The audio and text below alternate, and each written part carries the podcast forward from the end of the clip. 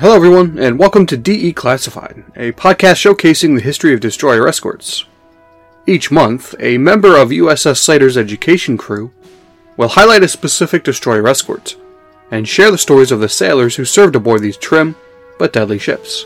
Yum, yum, yum. My name is John Epp, and I'm the curator for the Destroyer Escort Historical Museum.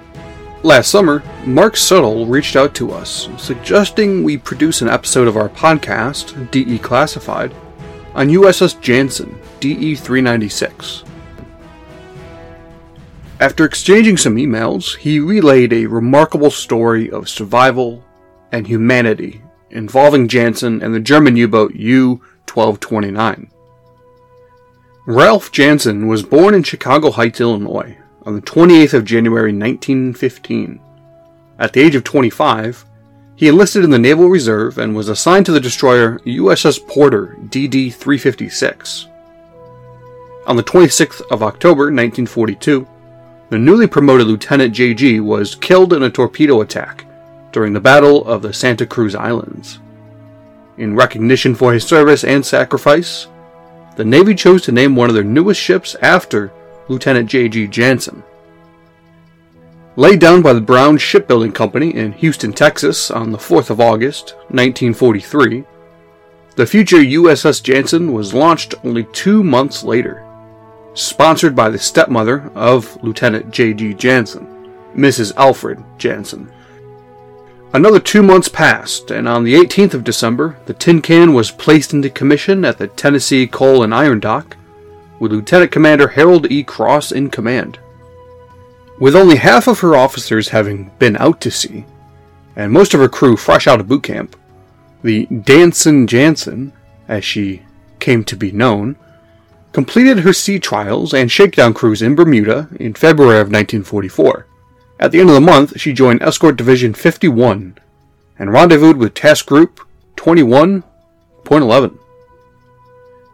Formed around the baby flat top USS Bogue CVE 9, as one of the first hunter killer groups in the Atlantic. And it wasn't long until she met her first action. On the 9th of March, Janssen made sound contact with U 575. She quickly deployed a pattern of nine depth charges, but no immediate debris was found. Four days later, U 575 was sunk by other elements of the task group. Survivors relayed that though Janssen had failed in damaging their boats, they had been forced to crash dive and would have otherwise been able to fire a clean shot at Bogue. Only days later, Janssen suffered her lone personnel casualty of the war.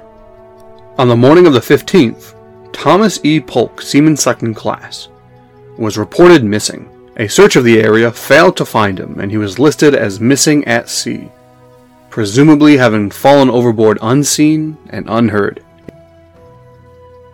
In May, the Hunter Killer Group was reformed as Task Group 22.2 and found themselves at Casablanca, French Morocco. Planes from the Bogue returned after attacking a sub contact. Janssen and USS Haverfield DE 393 investigated and found blocks of crude rubber and other flotsam from the sunk Japanese submarine I 52. Following this, the group returned to New York City and Casco Bay, Maine for refresher training. On the 1st of August, the Hunter Killer groups set out for their third war patrol, now as Task Group 22.3. And on the 20th, Janssen and three other destroyer escorts were detached from Bogue to attack a U boat. By the time they arrived, it had been sunk by aircraft, 42 survivors from U 1229 were found in the water in two large groups of rubber life rafts, lashed together. At 1606, Janssen maneuvered alongside the two groups and, with the aid of cargo nets and lifelines, rescued all 42 from the water by 1620. Despite medical treatment, one of the submariners Stabs Obersteuermann Fritz Beer succumbed due to immersion and shock. He was buried at sea in accordance with the traditions of the Navy and the presence of their senior surviving officer. In the late 1990s, about 10 years after his father had passed, Mark went through his father's Navy memorabilia.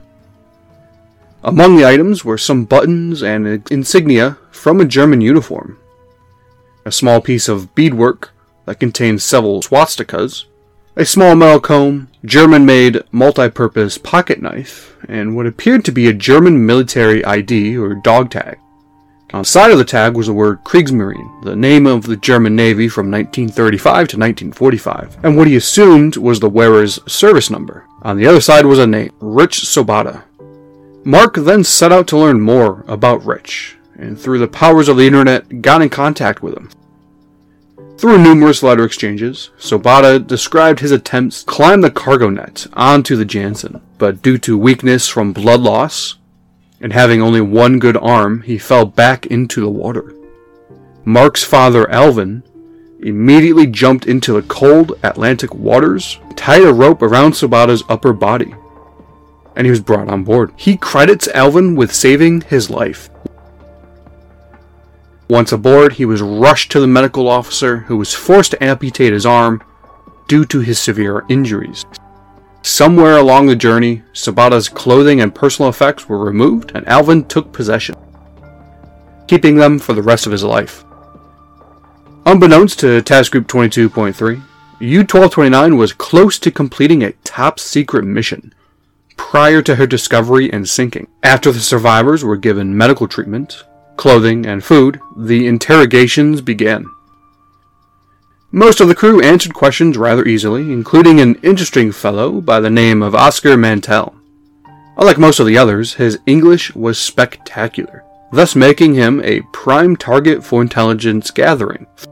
Through questioning, it was learned that Oscar had never been on a submarine before, and in fact wasn't even a Navy man. He had joined the Army early in the war, with most of his work revolving around propaganda and espionage the Abwehr, the German military intelligence service for the Reichswehr, and the Wehrmacht. At the time of his capture, he was about 40 years old and had been a resident of New York City for 20 years, working in the wholesale cosmetic business until he returned to Germany in 1941. His sister remained in New York and owned three beauty shops.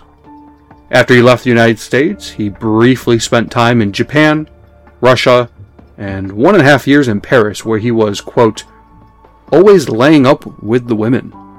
He said he had a lovely time there, with a smile on his face.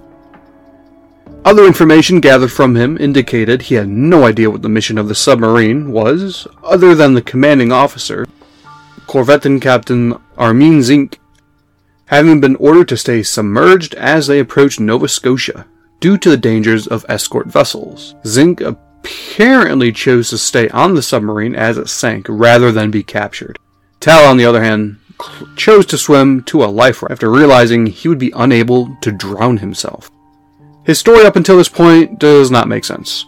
And it wasn't until the discovery of a large amount of United States currency that the pieces began to be put together.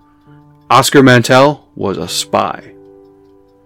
At this point in the war, very few U boats were even able to enter the North Atlantic let alone land an agent on American soil. Thus, the discovery and sinking of U 1229 by aircraft from Bogue and subsequent rescue of its crew by Janssen meant further espionage efforts in the United States by elements of the German military had been severely damaged. Oscar Mantell was eventually repatriated to Germany in 1947. The remainder of Janssen's Atlantic service was quiet until April of 1945. Intelligence had been gathered indicating a large scale U boat operation was planned, with some U boats equipped with V 1 rockets to attack coastal cities. And you may ask, who was one of the informants? Well, none other than Oscar Mantell. With this information at hand, Operation Teardrop was commenced after learning of numerous U boat deployments in March.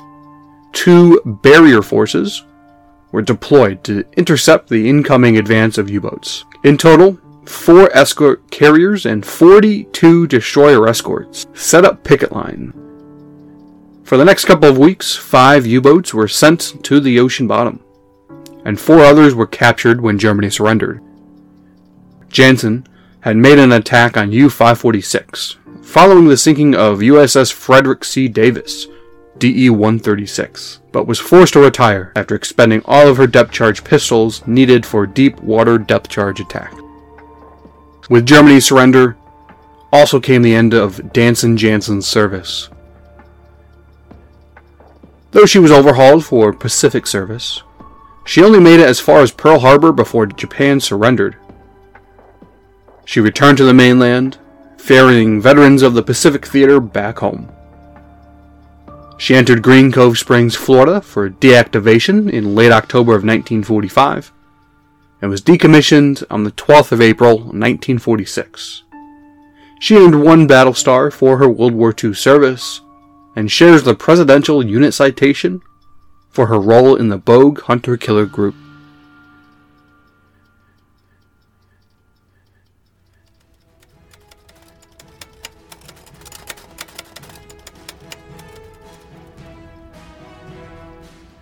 Thank you for listening to DE Classified. This podcast is brought to you by the Destroyer Escort Historical Museum aboard USS Slater. You can find a transcript of this episode and accompanying photographs at ussslater.org forward slash DE dash classified. My name is John Epp, and I hope you join us next month as we DE classify USS Tomich.